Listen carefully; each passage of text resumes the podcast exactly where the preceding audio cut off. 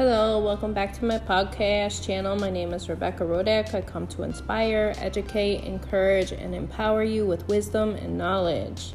Let's open up in prayer this morning. Dear Heavenly Father, as I come before you and humble myself, I yield and surrender myself to you, Father, as a willing vessel before you. I ask your words to come forth out of my mouth and speak to your children, Father. I thank you, Father, for choosing me to be your voice, your vessel, and oracle. Holy Spirit, I yield myself to you. Come forth with the message you would like your children to hear in this hour. Thank you, blessed Holy Spirit. I give you praise, honor, and glory in the name of Jesus. Nothing I do is because of me, but of your power and might. And I give you praise, Father. Hallelujah. In the name of Jesus, amen. Today I come to speak to you about transforming your mind from carnal to spiritual. How to do this and why we must do it. First of all, God is spirit and truth, and we must worship, praise, and serve Him this way. And the only way that your mind is going to be transformed and renewed is by hearing the word of God. Whatever you feed your ears, your eyes are actually what comes um, a manifestation. It is then who you become. This is why in my last video I talked about um, what are you feeding your spirit man? Because um, whatever you're allowing to come in is actually affecting your actions, your emotions. And if you live on emotions, they are going to affect you and they're actually going to rule over your life because you're going to feel um, like different than the actual truth of what is happening. And so when you learn to follow God, He's truth, right? And so He reveals to you many things that you do not know and you have to start out by reading his word his word is food to your soul and so before you're before you um, walk with god you are in the darkness and so therefore his light shines on the darkness and reveals um, with revelation um, clarity um, provision of the truth right? Um, of what's going on behind um, the scenes or what you don't know, right? So basically, um, when you're in the darkness, your eyes have been blinded and your ears have been deaf to the truth and the Word of God.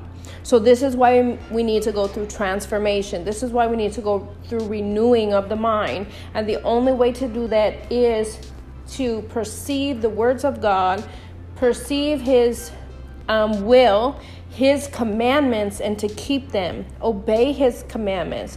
In scripture says that those who keep his commandments love him. And so your mouth has to reflect your actions and your actions have to reflect your mouth. You cannot speak and say, "Oh, I I know God," but yet your actions don't reflect that. So this is how we transform the renewing of our mind. However, at any cost. There is not a sin that God will not forgive you. Okay? He's willing to forgive you. He's a God of, of second chances, He's a God of restoration. But you have to become hungry for righteousness. You have to be tired.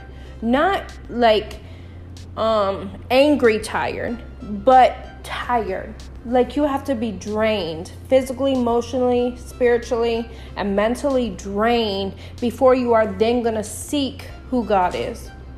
You can know God, you can know of God, but you need to know Him on a personal relationship, a personal one on one relationship. Um, how do you seek Him? Okay, that's a good question. How do you seek Him?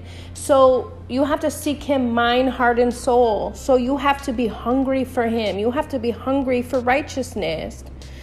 Uh, you have to um, literally seek Him. So, just like anything we know in this life, you have to um, learn it. You have to seek it. So, for example, I'm going to use my profession. Before I started walking with Christ Jesus, I was in the medical field, okay? I was a nurse. And so, when I was a nurse, I knew everything that I could possibly know. Plus, I learned and I was trying to learn more because that's what I was trying to do. But what I'm trying to say in this matter is this that when you want to seek God, you have to seek all his ways. You have to seek all his will, all his um his laws. And you have to reprogram the things that you know. So you have to unlearn some of the things you know because when you pay, take a life with Christ, you deny your life. You are a living sacrifice, that your life is not yours no more. It belongs that of God. And so, therefore, He uses you for His glory. And before the foundation of the earth, each and every one of us have a calling on our life. We have a will for our life before um, the foundation of the earth. And so it is your job, your duty to seek God to reveal to you who you are in the body of Christ. So the only way that you're going to be able to do that is by repenting your sins, asking God to forgive you, asking Him to be, um, Jesus to be the Lord of your life. And that is the first step to um, becoming um,